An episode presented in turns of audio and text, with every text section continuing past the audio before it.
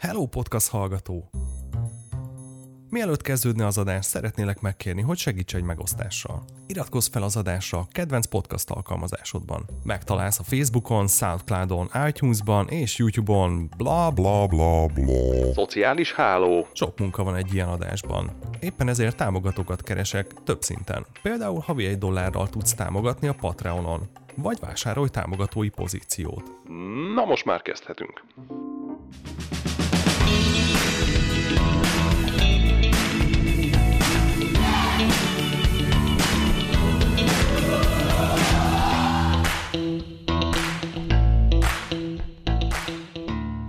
Voltál rádióműsorvezető a Tilos Rádióban, a Rádióbésben, azért a kommunikáció és kultúrszervezésben ott vagy szerintem mai napig is maximálisan. Az idézőjeles ötvös maffia tagja vagy. Igen. És egyébként a Flipper Egyesületbe is vagy. Igen. Meg bármikor látlak, akkor folyamatosan biciklivel mész télen, nyáron, ja, sárba, hóba, fagyba, igen. Tehát ez végtelen. Mi van még? A hallgatói önkormányzat elnöke voltam az 5-ös gimibe. Ő Bosznai Tibor, az egykori Süss fel nap, Holdudvar és Wonderland egyik alapítója. Mert ki akartak rúgni. Most a Hadik és Szatyor irodalmi kávéházat igyekszik sikerre vinni. Két haverom miatt, illetve jóban voltam két sráccal, akik szuper ilyen antiszociálisak voltak, és tényleg túlzásba vitték a rosszalkodást, és mindig velük lógtam, és aztán a valami tanári konferencián pár tanár az érd vagy a védelmemre kelt, és mondták, hogy a Bosznai azért az nem ilyen hülye gyerek, ő használható is lehetne, és akkor ilyen legjobb, vagy ilyen rablóból lesz a pandúr, vagy mit szoktak mondani. Igen. Na mindegy. A lényeg az, hogy azt mondták, hogy vagy engem is kirúgnak, vagy így elvállalom azt, hogy leszek a hallgatói önkormányzatnak az elnöke. Ez az Iboja Presszóban történt. Ott van nem messze, a Ferenciek terénél, a Rátonoda utcánál. És akkor ugye egyértelműen mondtam, én rettegtem minden ilyentől, hogy kirúgnak, vagy megbukok. Tehát igazából eléggé tradicionális, vagy konzervatív személyiség vagyok sok mindenben, vagy ilyen formakövető, csak a maga módján. És akkor hát így egyértelműen igent mondtam, hogy én úristen, én egy ilyet átélni, most kirúgnak valami másik suliba átmenni. Tiszta kudarc, úristen. Hát totál kudarc, és akkor ehhez képest érted, hogy akkor legyek egy ilyen szereplő. Nem tudom, nem sok minden történt az ötvösbe az alatt, az egy év alatt, amíg én hallgatói önkormányzat elnöke voltam. Aztán lehet, hogy az, hogy most az ötvös az első az állami középiskolák között a felvételi, meg nem tudom milyen listák alapján, az lehet, hogy ennek is köszönhető, hogy 26 évvel ezelőtt, vagy nem tudom mikor ott hallgatói önkormányzat elnök voltam. Sőt, most, hogy így visszatekintek, biztos vagyok benne. És hogy jött nálad ez a kultúrvonal? Mert hogy ennyire egy ilyen rebellis srácból lett hökösből, lett kultúr. Na de itt igen, több fronton majd azt fogjuk körbejárni, vagy az, nem tudom, hogy az fog-e kiderül, nehéz előre megmondani, mert ugye azt beszéltük, hogy egy freestyle beszélgetés lesz, de hogy azt fogjuk körbejárni, hogy nyilván, mint sok mindenki más, rengeteg ellentmondással rendelkezem, csak mondjuk az én személyiségemben lehet, hogy máshol vannak azok a határvonalak, amik mentén így pro és kontra felsorakoznak a gondolataim, vagy a cselekedeteim. Egyébként pedig úgy, hogy általános után ugye nem tudtam, hogy mit csináljak, vendéglátós családból származom, ezt el szoktam mondani baráti körben, vagy hogyha így valaki megkérdezi, hogy mi van velem, az édesapám, az édesanyám, a nővérem, a nagybátyám, az unokatestvérem, mindenki vendéglátós, és akkor nekem mondták, ugye én voltam itt a legkisebb ebben a közegben, hogy akkor Tibike az unsere Hoffnung, vagy a család reménysége, és hogy jaj, Tibike, olyan okos vagy, nehogy már vendéglátós legyél, hisz az édesapád karácsonykor alig tud hazatévejedni, vagy találni a vendéglátóhelyről, nem tudjuk, hogy mikor van a születésnapod, mert szombat, vasárnap, tehát pont egy ilyen fordított életmód, ez a klasszikus vendéglátós életmód, hogy amikor másnak szabad ideje van, te akkor dolgozol, és akkor mit tudom én, vittek haza az iskolából, mert rosszul voltam, kedd délbe, általánosba, és akkor a családot horkol, meg alszik,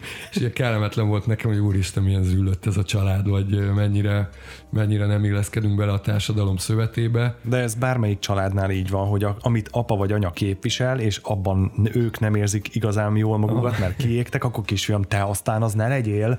Jaj, de hát annyit ér ez az egész, hogy ugye akkor hova menjen a Tibike, és akkor a gimibe kerültem, az ötösbe mentem, mert kosaraztam, és akkor az ötösbe volt egy kosárlabda hagyomány, volt ismerős, aki ötösös volt.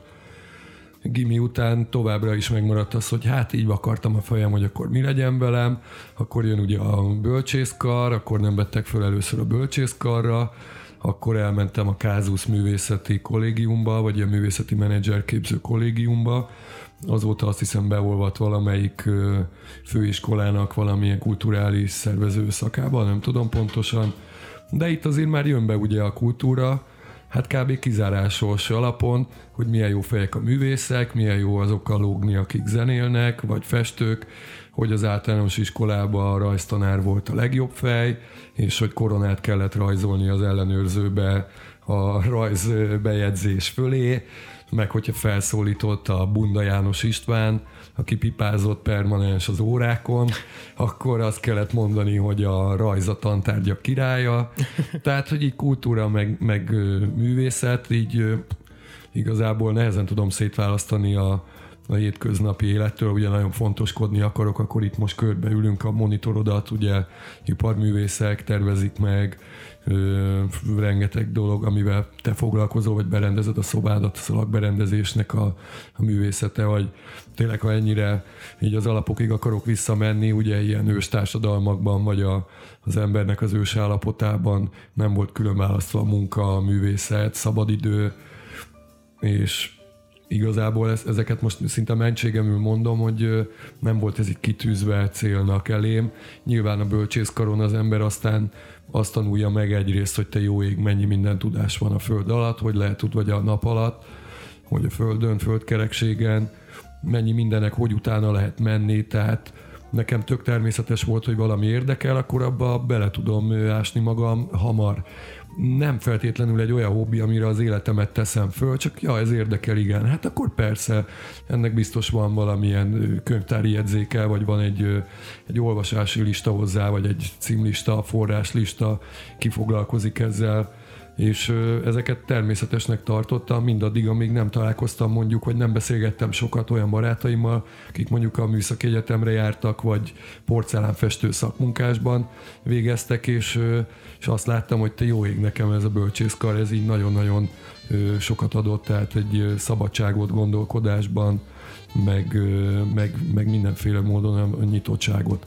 Persze tárgyi tudást is, de mivel akkor már belevágtam a vendéglátóba, ugye, amitől hova akartak inteni, azért a tárgyi tudásomat annyira nem tudtam fejleszteni, hanem ilyen linkóci voltam az egyetemen, és ugye túlélésért játszottam mindig, de nyilván bent kellett lenni, ott kellett lenni, de nem tartoztam azok közé, akik az egész szabadidejüket mondjuk a tanulásra fordítják, mert a gimnáziumban nagyon sokat buliztam, és az egyik bulis osztálytársam mondta gimi után, hogy szervezzünk még bulikat, béreljük ki az Ötvös Klubot, a Viking Klubot, a Titanic hajót, hívjunk DJ-t, hívjunk zenekart, és milyen jó lesz, és akkor így hajnalba láttuk, hogy így nagyon jól éreztük magunkat, elfogyasztottunk rengeteg sört, és ennek a vége nem az lett, hogy így új elfogyott a pénzünk, hanem még így a zsebünk tele volt 500-assal, meg 1000-essel.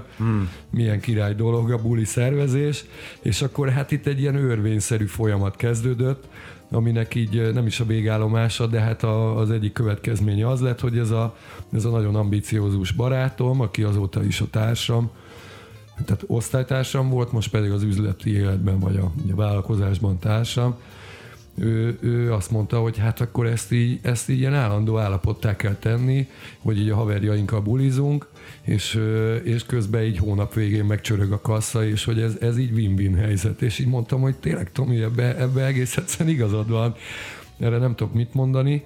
És akkor így lett a Süss fel nap, az volt egy vendéglátóhely a régi bányászklub helyén, amit ő így ledumált, megtárgyalt, tényleg 20 évesen, hogy akkor azt adják bérbe, nem tudunk előre nekik fizetni semmit, de majd minden nagyon jó lesz. Így puszira? Hát aláírtuk a bérleti szerződést, aha, igen. Aha. Neki a szülei beszálltak azzal a pénzzel, amit mondjuk egyetemre, ösztöndíjra, mit tudom én, mire szántak volna, lakásra az nyilván kevés lett volna, az ugyanez az én oldalamról, plusz ugye édesanyám vendéglátós volt, befűzte a barátom az édesanyámat, hogy tanítsa meg, hogy egyáltalán így mitől nyílik ki egy bolt, hogy akkor így a önkormányzat, ja, hogy engedély kell, ja, hogy tűzoltóság kell, és akkor mi, hogy meg kell rendelni az árut, és akkor azt így standolni kell, meg bla bla bla, tehát nyilván megvan ennek az egyszer egye, meg az ökölszabálya, és akkor lett közösen egy ilyen underground klubunk, amiben az édesanyámmal társak voltunk, meg ez a fiú, meg a fiúnak a tesója, így voltunk négyen a kocsmárosok, és akkor én még annyira primadonnáskodtam, hogy mondtam a Tominak, hogy de hát Tomi, én nem szeretném, hogy vendéglátós legyek, az egész családom se szeretné, és ő azt mondta, hogy figyelj Tibi, anyukádat, hogyha befűzzük, akkor neked semmi dolgod nem lesz ezentúl, gyere bulizni, mindent csinálok én. Tehát olyan ajánlatcsomagot kaptam, hogy erre már így, erre tényleg a legnagyobb primadonna személyiségek is azt mondják, hogy na jó. És akkor persze így a nyitóbulin eldugult a WC, és akkor be kellett állni, ott tunkolni, meg kihívni az ezt-azt, és akkor kiderült, hogy hát nem egészen úgy néz ki a vendéglátós élet, hogy a kedvenc zenénkre táncikálunk, és a pultnál italt fogyasztunk, mert aztán persze konkurencia nyílt, aztán kiderült, hogy a barátaink 7-ből 7 nap nem jönnek el, csak úgy puszira a kedvünkért, és akkor elindult az a hosszú sztori, ami oda vezetett, hogy nem lehet megúszni a nagybetűs életet, hanem dolgozni kell, és gondolkozni kell, és bla bla bla. Na ezt is akartam kérdezni, hogy ez így annyira jól indult, ahogy mesélted, hogy vajon hol van meg ebben a tanulás, de akkor jött, tehát nem várt. Az egyből. 2 millió az pofára esés nyilván. Aha. Tehát, de az éjszakai élet, azt gondolom, hogy így hatványozottan hordozza magában ezeket. Persze, mafia sztori is volt, minden volt. De már. Na nyilván, de most nem lepődöm meg, mert persze. Hát ez a 90-es évek még, ugye? Aha. És ugye a 90-es években tényleg sok olyan sztori igaz volt, amit a mai napig kérdezgetnek tőlem, és már nyilván nem így működik, hogy megjönnek ilyen kigyúrt fickók, kopaszók aranyakláncba, és azt mondják, hogy hónap végén kérünk szépen ennyi ilyen összeget. De a 90-es években azért ez még belefért. És akkor elég annyit mondani, hogy odáig eljutottunk ilyen helyzetekbe, hogy bezárunk, abba hagyjuk, kocsi alá néztünk, amikor beszálltunk, mert tudod, ilyen robbangatások voltak. Szóval ez mind nagyon viccesen hangzik, de hogy a rock and rollnak vannak azért ilyen sötét oldalai, amitől aztán olyan szempontból el is távolodtunk, hogy nem éjszakai helyekkel foglalkozunk most már, hanem étterem, bár, vagy kávéház nappal. Aha. De a kulturális élet, amiről beszéltél, az olyan szempontból, ugye, de tehát nem lehetett ettől a Süss fel napos időszaktól szétválasztani, mert nyilván akik kedd este meg szerda este ráérnek bulizni, és ott tudunk velük hajnalig dumálni, azok jellemzően nem azok az emberek voltak, akik mondjuk napi 8 órába vagy 10 órába egy könyvelirodába dolgoznak, hanem olyanok, aki művész és nincs munkája, egyetemista és köszöni szépen lóg, és akkor már szervezne egy divatbemutatót, vagy akkor ő is DJ-zne, vagy zenekar, és akkor Tápszínház jött, és akkor hétfőnként ez a valahol Ajdai Willy, aki a Katona József Színház tagja, a mai napig csinál egy ilyen elég progresszív színházi társulatot, a Tápszínházat, és akkor azt ott ők kezdték el, hétfőnként volt egy ilyen, akkor volt egy Deep Smile nevű, ilyen szintén elég progresszív, az is valami alapítvány, vagy egyesület volt, de goával, trendszel, ilyen pszichedelikus dolgokkal foglalkoztak, nekik vasárnap volt bulijuk. Akkor pázmányos voltam közben, és egész meglepő módon voltak felolvasó estek, például a pázmányos tanárom. Nekem az egy elég furcsa dolog volt, ugye azt hittem, hogy így fallal le lehet választani különböző dolgokat, így mondjuk így megfésülöm a hajacskámat, és bemegyek egy vizsgára, majd utána, amit tudom én, vasárnap éjszaka ott vagyok egy ilyen goa partin a Süss fel napba, és akkor azt kell látnom, hogy ez a kettő így összetalálkozik mondjuk szerda délután, és a mit tudom én, a kreatív írás tanító egyik tanár, akinek kötetei jelennek meg kiadóknál, és így benne van most így a kánonban, vagy így az elfogadott kortárs irodalmi életben, az mondjuk felolvasott a műveiből, és akkor így, na most akkor melyik figurámat kell hozni? Igen. És akkor hogy is vagyok? A feleségemmel azon poénkodtunk, hogy mondjuk mit tudom én úgy kell elképzelni, hogy nekem nagyon szimpatikus így külsőségeiben sok ilyen mit tudom én nonkonform szubkultúra, vagy volt, főleg ugye 10-es, 20-as éveiben az ember akár ezeket a megfelelő mértéknél jobban abszolutizálja, és akkor mit tudom én kopaszon napszemüvegbe, egy hosszú bundába, bőrnadrágba, valami színes gördeskás cipőbe, és akkor azt játszottuk a feleségemmel, hogy megyek be reggel a Pázmányra, és akkor mondom, hogy jaj, tanár úr, elnézést, már nem készültem, és akkor ott így dülöngélek a kialvatlanságtól, vagy azért, mert mit tudom én még a Red Bull vodka hatása nem ment ki belőlem. Reggel óta. De nem hiányozhatok többet az óráról.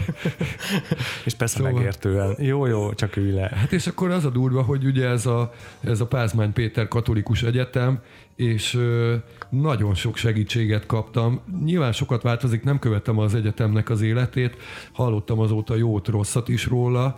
Én, ha pázmányon sokat találkozom, nekem nagyon sokat segítenek, nyilván az én generációm.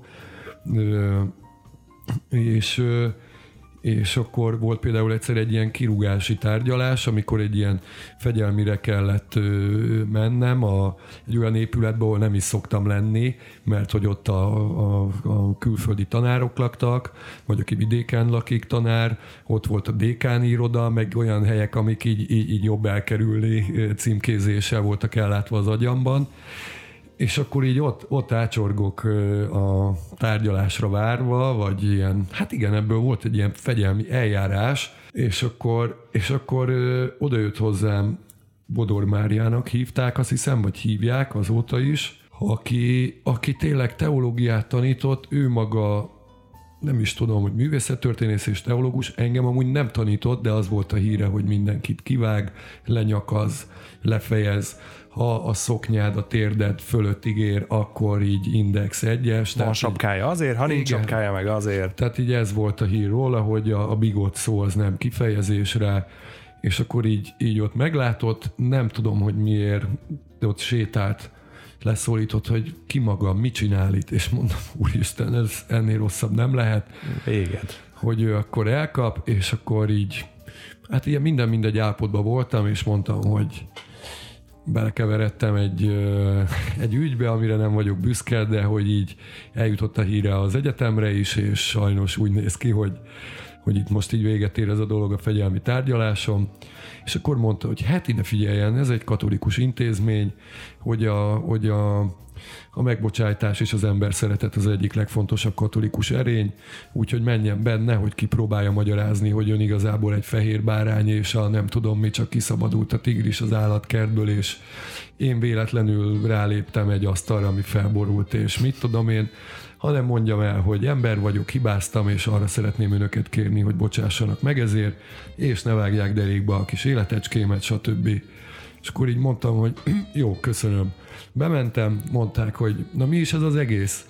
És akkor és így, elmondtad. Igen, play-gomb, benyomtam, elmondtam, amit ez a nő mondott, aki tényleg így a véres pallósról volt híres, és akkor mondták, hogy jó, hát fél évig akkor jobb, hogyha nem jár most be, kap, hogy fél év halasztást, így örültem neki kb. Hogy te jó ég fél év szabadidő. Nice. Igen. És akkor utána majd jöjjek vissza az indexemmel, és akkor...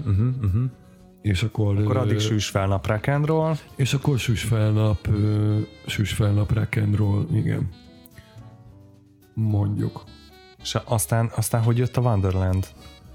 Hát figyelj, ez igazából, hogyha így az időt nézzük, a kis életemnek az éveit, akkor ezért sok-sok idő eltelik, de hát itt nyilván hosszan arról lehetne beszélni, hogy vannak vendéglátóhelyek, vagy kultikus vendéglátóhelyek, vagy egy hónapig élő vendéglátóhelyek. A lényeg az, hogy mindegyiknek van egy életpályája, számtalan oka van annak, hogy miért működik valamennyi, vagy valamelyik sokáig, valamennyi kevés ideig. Ott nekünk az egyik társam, ő szeretett volna már más csinálni, mi is igazából kinőttünk már belőle, tehát 10 évig csináltuk a Süss fel napot, ez egy pincehelyiség, és hát bele lehet fáradni nyilván ebbe a dologba. Szerencsénk volt, el tudtuk adni, de hát mihez értünk, vendéglátáshoz értünk, és akkor vendéglátó vonalon mentünk tovább. De akkor ez egy állomás a Wonderland a Margit-szigeten, ami egyébként már nincsen. Az már nincsen? Igen. De akkor nálatok ez ilyen teljesen tudatos megbeszélés volt, hogy figyelj, én már belefáradtam, te is, jó, adjuk el, csináljunk egy másikat. Vagy ez így, tehát hogy néz ki ez így a háttérben, hogy tudtátok, hogy van ez az ív, vagy egyszer megéltétek ezt az ívet, és egyszer csak jött egy döntés? Ez ilyen félig tele a pohár, vagy félig üres a pohár dolog, tehát hogyha egyik nap fölkelsz, akkor ilyen gyomorgörcsöd van, hogy véget ért valami dolog, meg ilyenek, akkor kéne valamit csinálni, de kínlódós. A másik pedig az, hogy ismerünk egy csomó szponzort, ez azért érdekes, mert most is, de régebben még fontosabb volt, hogy italimportőrök, nagy sörgyárak, cigarettagyárak elég komoly összegekkel támogatták a vendéglátóhelyeket. Nyilván sokat számított az, hogy az embernek milyen bizalmi tőkéje van ezeknél a cégeknél, és akkor, hogy tökre bírnak minket ezek a körök, tök sok ismerősünk van egy csomó dolog, amit itt egész egyszer nem tudtunk megcsinálni a Süss fel napban, mert egy pince volt, mert olyan volt a konyha, hogy azért az embernek nem a meleg konyha jutott eszébe, de jó, hogy nem kell már éjszakáznom szerdán, amikor már rohadtul nincsen kedvem hajnali 4-kor részeg embereket kihajkurászni, vagy megkérni, hogy léci, ne szakítsd le a plafonról a lámpát, hiába neked ez az életed bulia, de itt holnap lesz egy egyetemista rendezvény, egy ugyanilyen bulival, és így mit tudom én. Tehát, hogy ha akarom, akkor úgy nézem, hogy lépéskényszer, ha akarom, meg azt mondom, hogy tök jó, hogy ez a lépcső még megy tovább. És akkor nyilván az a tétje most már, vagy most jelen pillanatban az embernek, de ezt gondolom minden karriernél így van, hogy így félárbócon csinálja és megpróbálja túlélni a dolgot, vagy azt mondja, hogy így nagy levegő és nem gyertyalánk, hanem perzselő tűz, és hogy tolni kell ezerrel, és akkor ennek nyilván a tolni kell ezerrel oldalon állok én az esetek többségében, vagy megpróbálom magamat arra így beprogramozni, mert egész egyszerűen így live, meg open, meg yes, az jobb, mint hogy mindennek az ellentéte. Uh-huh. És akkor itt jönnek már be azok a dolgok, hogy lehet a vendéglátást úgy is csinálni, hogy így a Petőfi Irodalmi Múzeumnak most csak a hasamra csaptam, egy kiemelt partnere vagyok, és hogyha találkozom a volt osztályfőnökömmel az Ötvösből, vagy egy volt pázmányos tanárommal, aki egyébként most is dolgozunk mondjuk együtt, mert a Kortársnak a főszerkesztőlap tulajdonos kiadója, akkor így nem az van, hogy így be kell húznom mondjuk így a fejemet, hogy és tisztelet a biciklifutároknak, de hogy így, hát igen, feleslegesen meséltél nekem arról, hogy kell ezt meg ezt csinálni, és hogy kell magadat kiteljesíteni, mert nem foglalkoztam vele, és így biciklifutárkodom. Egyébként most nem tudom, miért mondom biciklifutárkodás, mert rohadt jó dolog lehet, nem tudom, nem csináltam még, csak ugye bringázom sokat, azért jutott eszembe, és nyilván ilyen rémálmaimban voltak, hogy ha minden összedől, akkor kimegyek, mit tudom én, Berlinbe, és biciklifutár leszek, és akkor hű, de jó, nem tudom, ezt eddig nem dobta az élet, de rájöttem visszatérve, hogy kezdtem el ezt a gondolatot, hogy végülis ez a vendéglátás, ez egy ilyen platform, ez igazából egy ilyen szerkezet, vannak rengeteg életforma van, ami így azt lehet rá mondani, hogy élet. A vendéglátás is az életnek egy megnyilvánulása, lehet tök pozitív, lehet egy integráló erő. És akkor főleg ugye manapság, hogy startup világ van, most ezt nem is cinikusan, de ugye mindig új legyen. A világválság óta, meg előtte is ugye nagyon sokan mondták, hogy kocsmát nyitok, yes, mert azt gondolták, amit én 20 évesen, csak ugye nekem több időm volt, hogy a pofonokat megkapjam. Ugye, na mindegy, rengetegen nyitottak a válság után vendéglátóhelyet, sok más iparágból beletették mondjuk a pénzt vendéglátóhelyekbe, iszonyat nagy verseny van vendéglátásban, meg nyilván mindenben nagy verseny van, csak én ugye ezt látom közelebbről, és aztán kiderült, hogy milyen tök jól áll egy helynek, hogyha nem csak olyan szinten foglalkozik kultúrával, hogy egy állás nélküli képzőművész a csapos, mert a haverom, hanem akkor már mondjuk díszítse ő ki a helyet, és milyen tök jó, vagy használjam arra ezeket a irodalmi életből, vagy színházi életből, vagy táncéletből, kortárs táncéletből származó baráti, félismerősi kapcsolataimat, hogy ezeket próbáljuk megintegrálni egy vendéglátóhely működésébe, úgyhogy az attól még egy vállalkozás marad, és tud működni, és akár erősíti egymást. Csak itt más lett a célcsoport, nem? Tehát a második helynél én azt érzem, hogy az örök buliból átmentetek a kultúra irányában. Vendéglátás, csak ez máshogy.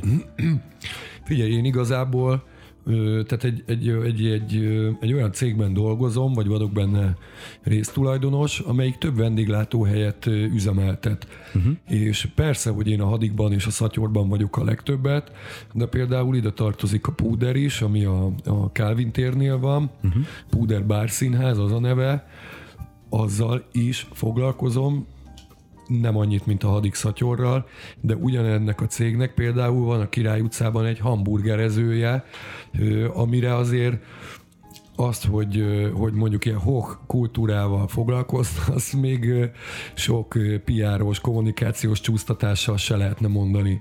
Oké, magyar hústermelőktől vesszük az alapanyagot, és profi péket kértünk meg, hogy csak olyan bucit készítsen, ami ilyen, ott készül a szószika bele, és állandóan az alapanyagokat vizsgáljuk, és kutatjuk, és kicsi az ökológiai lábnyoma a termékeinknek, de ez egy életmód kultúra, és nem kapcsolódik mondjuk képzőművészethez, vagy máshoz. Mondjuk most pont az élelmiszerbankot október hónapban támogattuk, de ez meg egy, nem is tudom, társadalmi felelősségvállalás projekt, de nyilván büszke vagyok rá, hogy a cégünk nem arról híres, hogy igen, ezek azok a balatoni vendéglátó srácok, akik így lekapargatják a penészt a lángosról, mert azt mondják, hogy a baromállatnak ez is jó lesz, és a külföldi úgyse jön vissza, mondjuk, és írjuk ki, hogy hungarian lángos. Ja, meg több tejföláll úgy sem érzi.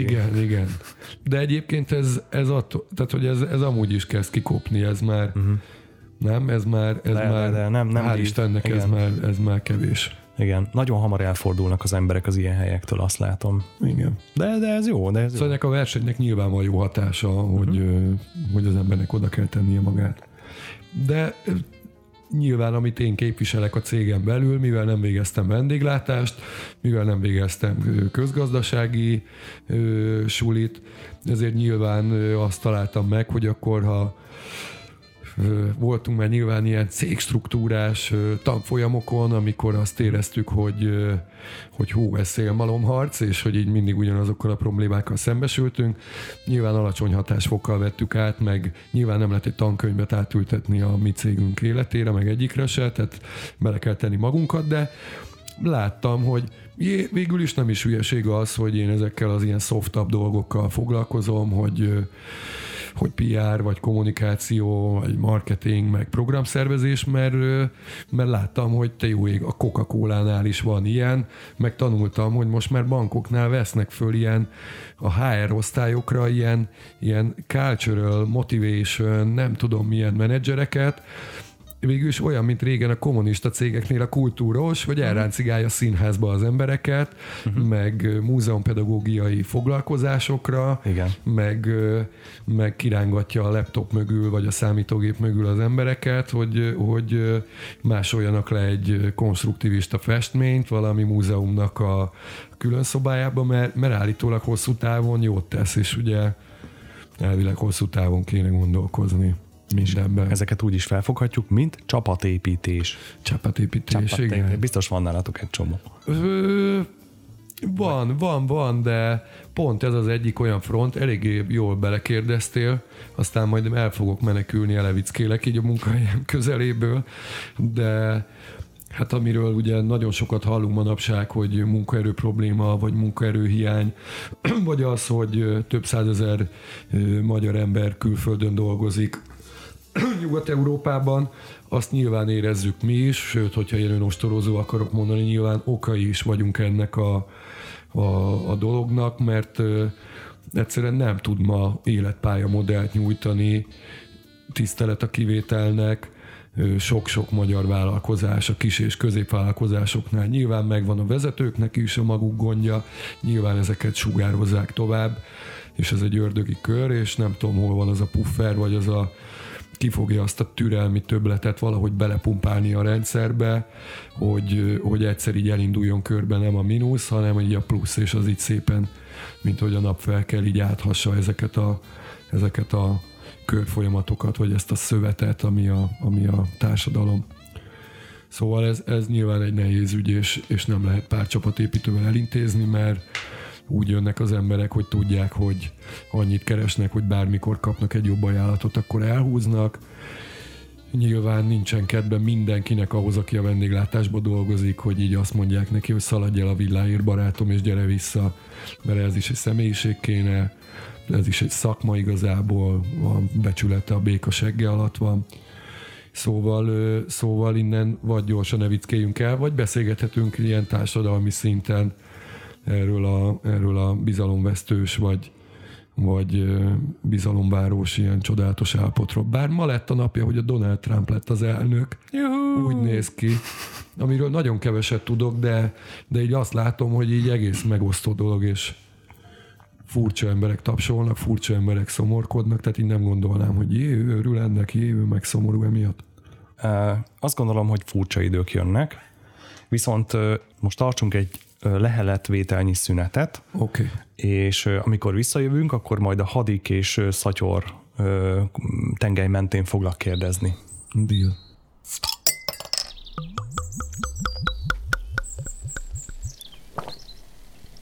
Egészségedre. Runyai Studio. You go to work, you come home at night, and you never really think about it. It's mechanical, it's routine.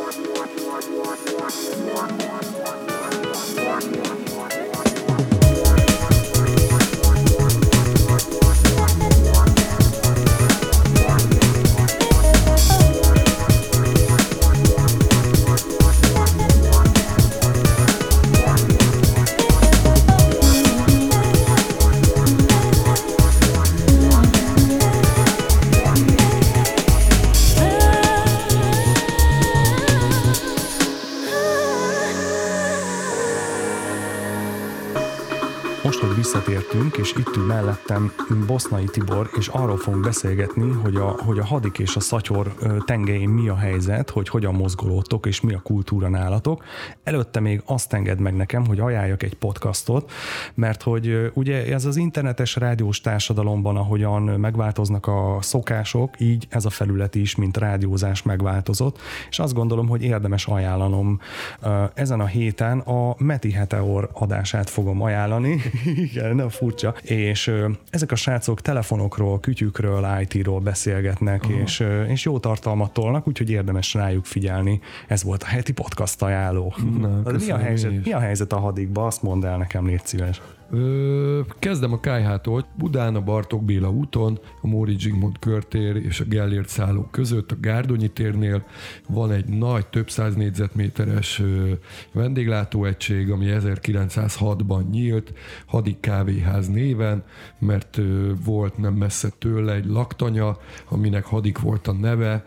Ugye most ez egy olyan forgalmas hely, ahol a hetes busz, meg a Móricon rengeteg millió ember átszáll, de úgy kell elképzelni, hogy a 20. század elején ez bizony-bizony Budapestnek még a széle volt, és a Móricztól, a mostani Móricztól kifelé ilyen raktártelepek voltak. Maga a lágymányos kifejezés, ami annak a kerületrésznek a neve, onnan származik, hogy tényleg egy ilyen mocsaras, ilyen ingoványos terület volt még a 19. században.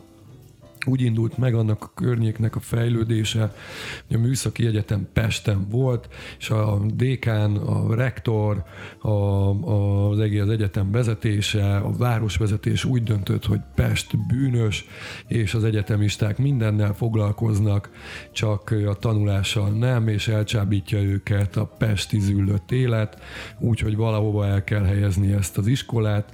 Volt arról is szó, hogy esetleg Tihanyba költözik le, és ott lesz egy kampusz, ahol ott teljesen elszigetelve a világtól a műszaki tudományoknak szentelhetik magukat a diákok, az egyetemisták. Szerencsére, vagy sajnos, nem tudom, nem ez lett a megoldás, hanem a Műszaki Egyetem ugye átkerült oda Dunapartra, a mostani helyére. Akkor gyors kis város történeti áttekintés, Műszaki Egyetem oda költözik.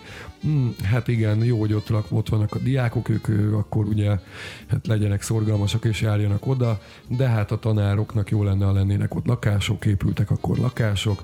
Hát akkor, hogyha már a tanároknak ott vannak a lakásaik, akkor ugye elkezdődnek a egyéb lakásépítkezések, akkor vannak gyerekeik, akkor legyen általános iskola, akkor templom legyen, és akkor elkezd kialakulni ugye egy városrész.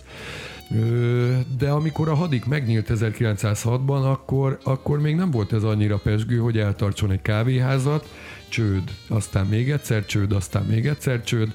A 20-as évekig többször üzemeltetőt váltott a Hadik, aztán oda költözött Karinthy, mert kaptak egy lakást valahogy a családtól, a mostani Karinthy Frigyes útra, ez akkor Verpeléti út volt, és akkor a Karinthy volt az a fickó, aki a korabeli Budapestnek, egész Magyarországnak egy olyan megmondó embere volt, hogy egész egyszerűen, hogyha ő, ugye rengeteg anekdota van róla, az egyik, ami talán az ő népszerűségét erejét, meg ezt a megmondó emberi mi voltát alátámasztja. Az a következő, kitalált egy viccet a Hadikban, elmondta valakinek, átsétált a centrába már neki mondták a viccet, és akkor kiszámolta, hogy hány kilométer per óra a pesti vicc terjedési sebessége. Vicc per kilométer, ezt létrehozta? Vicc per köbméter per foton, nem tudom mi.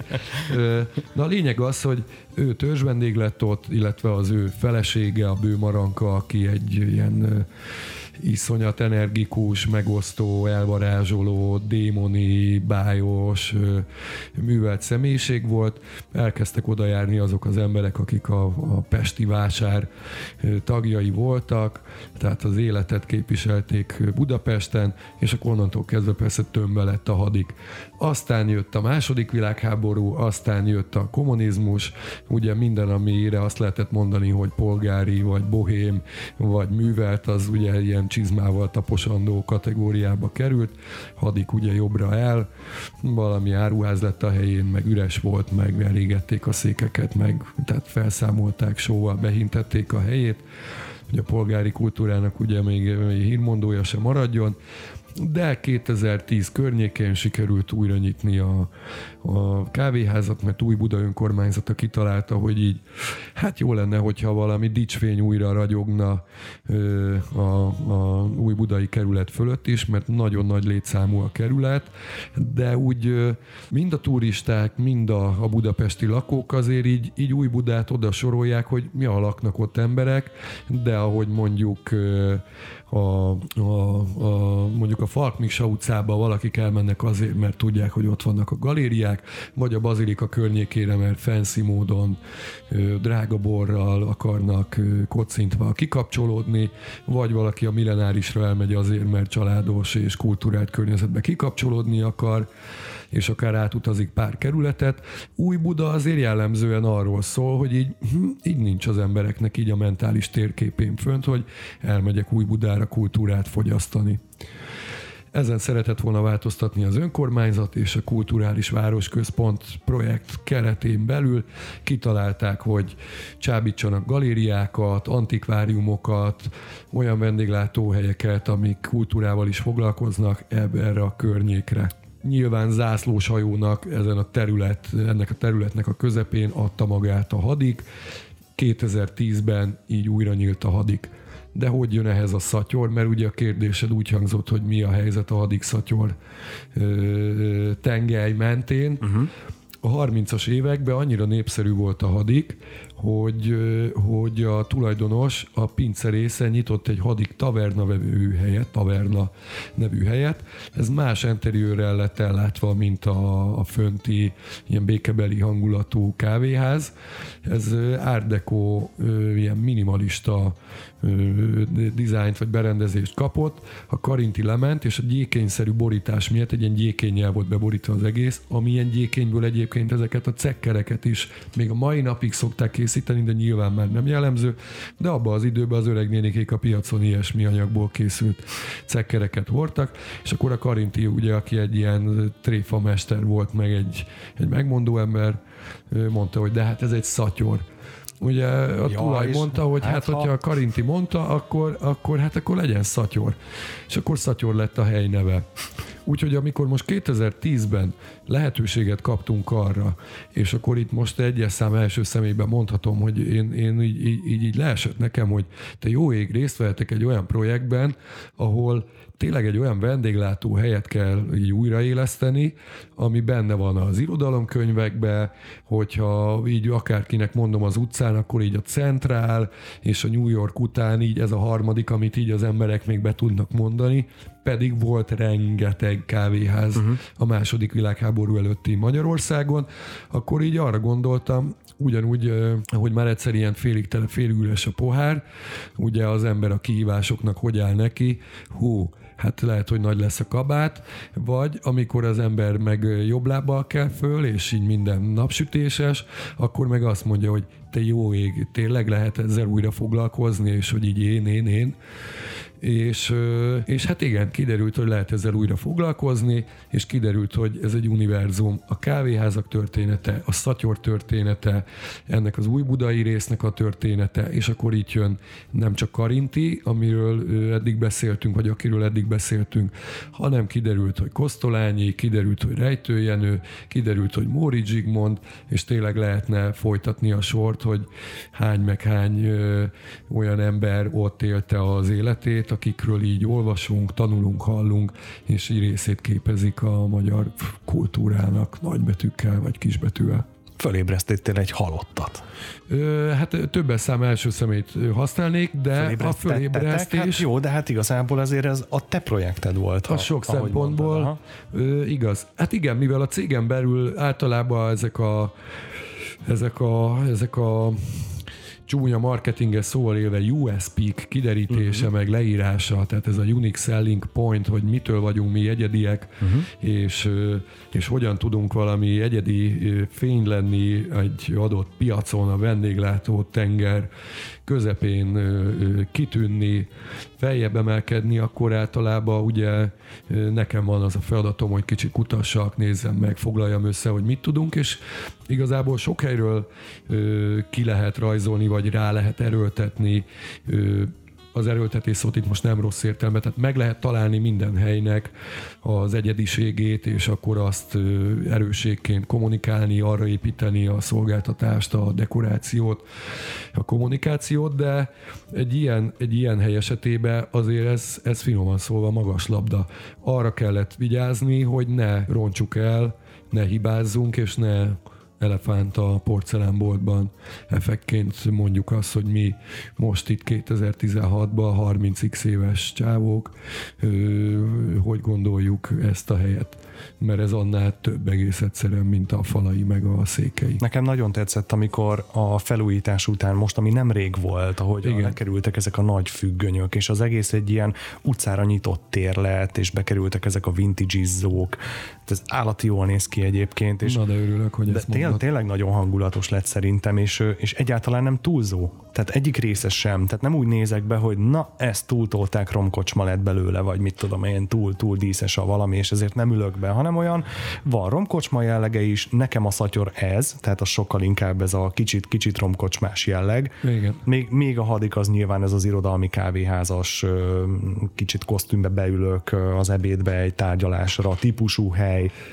Igen, a kérdésed a legelején, tehát most ez a Hadik-Szatyor kis szekció a beszélgetésben, ez úgy kérdezett, hogy mi újság. Én meg ugye elkezdtem 1906-tól, tehát bocsánat, 110 évet visszaugrottam. De nem baj, ez kellett, tehát meg kell értenünk a történelmet ahhoz, hogy értékeljük. Hát te is a kultúrába így csöppentél bele, hogy valamit elkezdtél kutatni, és minél beljebb mentél, annál inkább kezdted el szeretni, érteni, tisztelni. Tehát ez tök oké. Na örülök, hogyha átment, és akkor azt tudom mondani, hogy tehát 2010-nél járunk mondjuk, 2010-ben akkor ugye hát kéne reflektálni a Hadikra, hát kéne reflektálni a Szatyorra, akkor a Hadik tűnt egyszerűbbnek, mert ez egy önkormányzati üzlethelyiség, és ugye az önkormányzat ennél az egész kulturális város központnál a Hadikot kiemelten kezelte, és akkor megegyeztünk, hogy Hadik, az Hadik, és az külcsínyében, az mindenben Hadik. Ez azt jelentette, hogy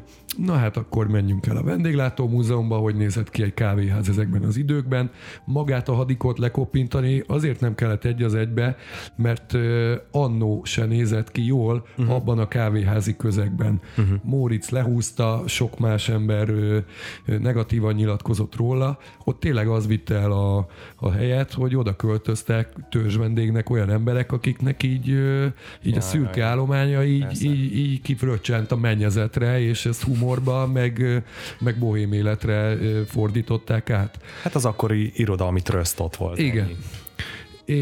És tehát oké, akkor a Hadik tudjuk milyen lesz, akkor a Hadik bordó plüssfüggöny, vagy bordó vastag függöny lesz, akkor aranyszínű neobarokk tapéta lesz, akkor a tonetszékeken lesz vajszínű és zöld csíkos plüsshúzat, ami tök jó, és nagyon tetszik, de itt igazából a programokra fektettük a hangsúlyt, hogy akkor irodalmi programok. Oké. Nagy segítségemre volt ebben Juhász Anna, Juhász Ferenc lánya, a Hadik Irodalmi Szalon megalapítója, aki tényleg megmozgatta az irodalmi életet, a közeget, és rengeteg műsorprogramot hozott a Hadikba.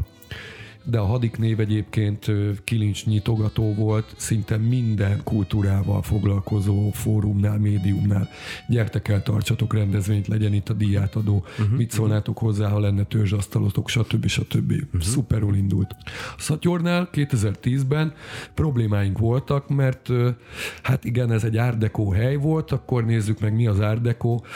Hogyha ezt most Art Deco stílben újítjuk föl, akkor ez egy ilyen szuper fancy hely lesz. Ja. Egyrészt így közel nem volt a cégünknek olyan büdzséhez, hogy itt megkérjünk egy nagyon professzionális olyan építészt, és az anyagok, és a bútorok, és legyártani, hogy fogjuk ezt kitermelni, de itt, hát itt több szempontból ez így nem járható út. És akkor nyilván ugye a kutatások, az, hogy az ember a tervezőasztalon így forgatja, nézegeti a kis faragványt, amit így el kell készítenie, most ugye átvitt értelemben. Sali Noémivel beszélgetések, Zekke Gyulával beszélgetések, társakkal beszélgetések. És akkor ugye milyen egyszerű? Hát Tibor teszik föl a kérdés, mi volt a Szatyorra maga idejébe? Hát egy progresszív hely, ahol így az akkori bohém emberek bizony elengedték magukat, és nem feltétlenül mindig jól fésülten viselkedtek, vagy öltöztek. És mi most a progresszív? Ugye 2009-2010, hát igen, a művészet az persze mindig progresszív, vagy nyilván a művészet egy részeinek az élcsapata, progresszív, előre menő, kompromisszum nem tűrő, ezek művészek oké, kulturális élet oké, de hát ennek a megnyilvánulása, hát igen, miért jön mindenki Budapestre, romkocsmák.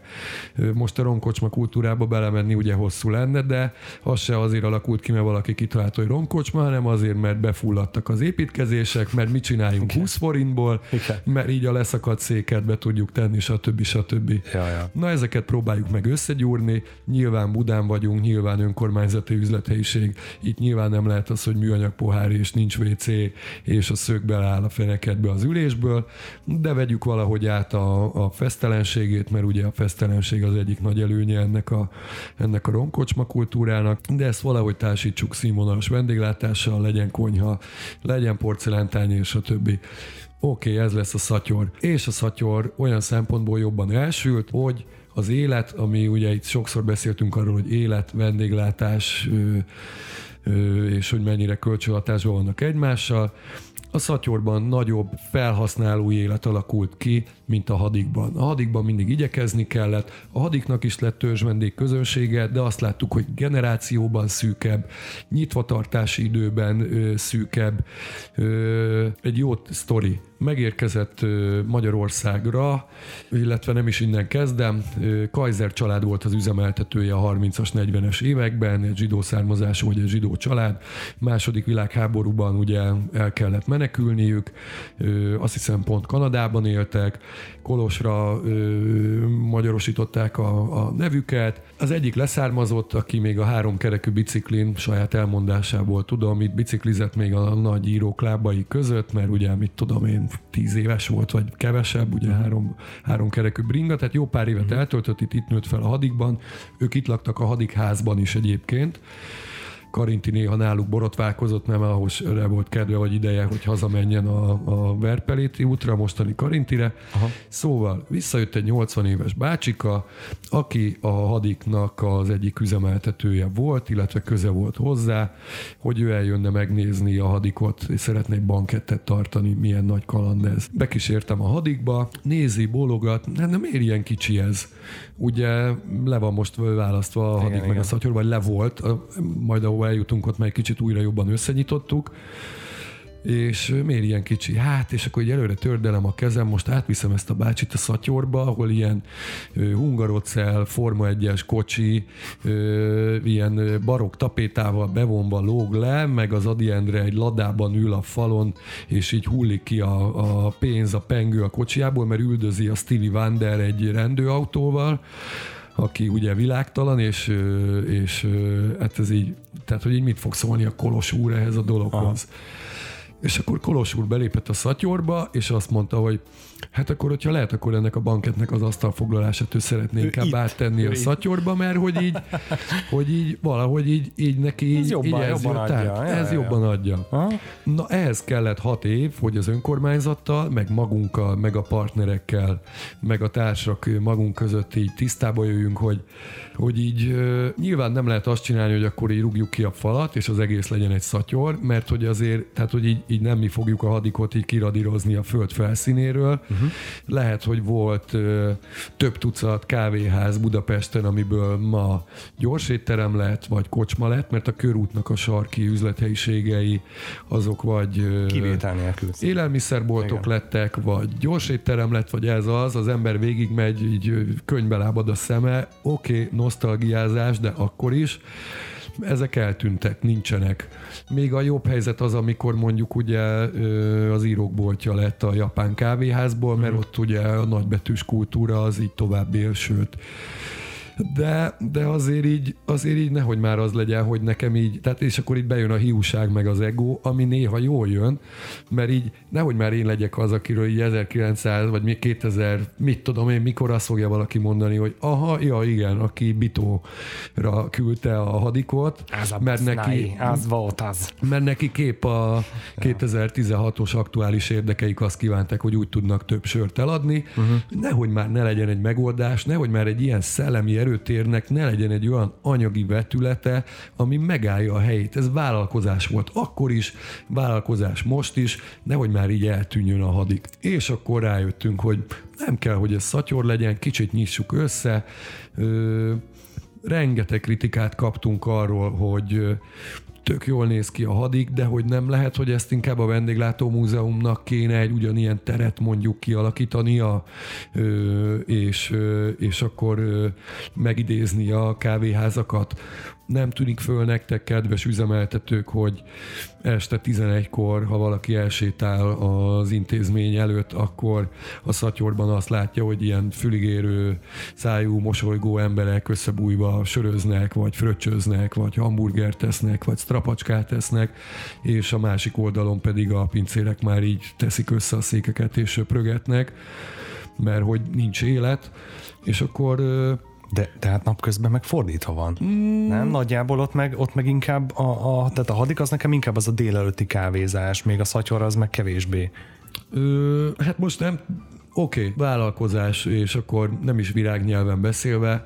Tehát, hogyha a Hadik az önálló lábán kellett volna, hogy megálljon, az nem állt volna meg. Tehát ez egy gazdasági kényszer is volt, ami egy vállalkozás esetében azért eléggé előszerepel a motivációs listán, hogy lépni kell. Hát igen. És akkor beszéltünk a partnerekkel, beszéltünk építéssel, beszéltünk az önkormányzattal, nyilván a társakkal, hogy legyen, mi legyen, és ennek az eredménye lett az, hogy programszinten akár még erősítsünk is. Tehát az a töltet, ami programról szól, az lehet több. Elkanyarodhat ilyen irányba, mint mondjuk slam poetry, ami nem létezett irodalmi szinten 100 évvel ezelőtt, de ma kortárs. Az irodalmi életnek egy része, lehet szeretni vagy nem szeretni, de létezik és lüktet. Akkor ugye a gasztronómia az így erősen beszivárgott a hétköznapokba. Ugye nem csak olyan élelmiszereket és olyan boltokban lehet vásárolni, mint a 80-as években, eltelt ugye a rendszerváltás óta 20-30 év, azért van egy gasztronómiai robbanás, forradalom, vagy változás, igen. Tehát az embereknek igényei lettek, igen. Ez is akkor így találkozzon össze mondjuk az irodalommal, akkor lett az irodalmi brunch, ahol mondjuk a Kepes András elmondja, hogy mik a kedvenc ételeid, de közben beszélget magáról, és közben lehet eszegetni, és közvetlen az egész.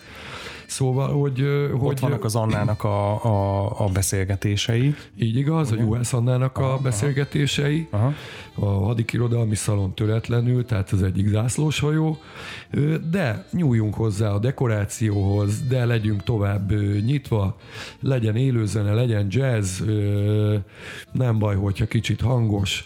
És nézzük meg, hogy fogják az emberek ezt fogadni.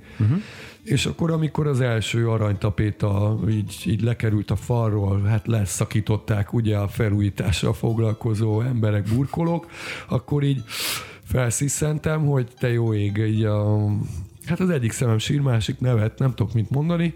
Ahogy az idő múlik, azt látom, hogy jó döntés volt. A nyugdíjas kártyaklubok ugyanúgy járnak, jár az idős generáció is, de azt látom, hogy az az ajtó, amit még nyitottunk, és a rendezvényekre becsukjuk, de a normál üzemmódra kinyitjuk, egy nagy harmonika ajtó van üvegből, plusz egy nagy ilyen korabeli századelei ajtó, egy hatalmas, majdnem 3 méter magas ajtó, dupla szárnyú, bekerült még a két helyiség közé, az is ki van nyitva, akkor így azt érzem, hogy jó döntés volt, és sok szempontból közelebb kerültünk afelé a hangulat felé, ami miatt ide járt a Karinthy, vagy ami miatt ide jártak az egykori vendégek. Ez van most a Hadik-Szatyornak a házatáján, Hadik fronton. Hozzáteszem, ez is csökkenti a generációs különbséget és szakadékot. Mert ugye, hogy hol fog találkozni a mostani, esetleg az idősebb generációval, itt tud, mert ugye itt mind a kettő egy térben van, el tudnak szeparálódni, mert más-más közönség, de mégis egy térben vannak. És akkor a fejekben már nem az van, hogy az az ő helye, ez meg az én helyem, hanem ez már a mi helyünk. Nagyon örülök, hogy ezt mondod, mert ez az egyik mantrám, nem csak vendéglátással kapcsolatban, hanem programokkal, sporteseményekkel, klubokkal, bármivel kapcsolatban. Gyerekworkshop, nem hagyjuk ki. Igen, gyerekworkshopok is vannak, pontosan, hogy a generációkról beszéljünk, így igaz, hogy tehát ahol generációk keverednek, nemek, jó, hát a nemek könnyebben keverednek a mai világban már, de nagyon sok közösség, hely vagy projekt arról szól, hogy egy valami szűkebb csoport szereti, és azt mondja, hogy ez a tuti. És a vendéglátásnak még pont arról kéne szólnia, hogy te vagy, hogy belöknek az utcáról oda, mert esik az eső, vagy valaki odahív, mert találkozód van, vagy így előre egy hónappal asztalt foglalsz, mert meg akarod kérni a kedvesednek a kezét, és pezsgőt akarsz enni kacsával. Ezeket egy hely adja meg neked, és hátra tudj dőlni, és ne legyen az, hogy te feszkózol, hogy ez egy proc hely, itt viselkedni kell. Yeah.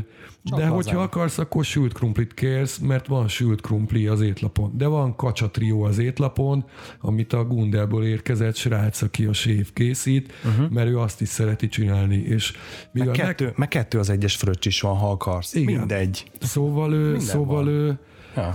Egyébként nem saját gondolat teljesen, szintén sokat emlegetett Sali Noémi, aki a Vendéglátó Múzeum főmunkatársa és kávéháztörténész.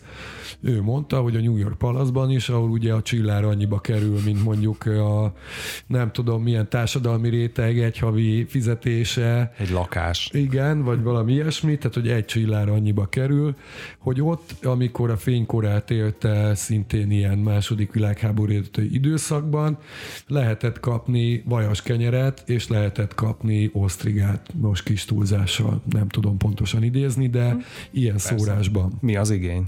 Igen. Ez a vendéglátás. Nagyon szépen köszönöm, hogy eljöttél. Én köszönöm, Gábor. Szuper beszélgetés volt. Élveztem hallgatni ezeket a sztorikat, és hát ezért ülünk itt, hogy ilyen történeteket osszunk meg. Úgyhogy köszönöm szépen. Köszönöm szépen. Fogunk találkozni még veled, nem tudom, hogy mikor. Remélem még fogunk itt beszélgetni, és akkor hallgatóknak meg jövő héten ugyanitt, ugyanekkor. Sziasztok! Sziasztok!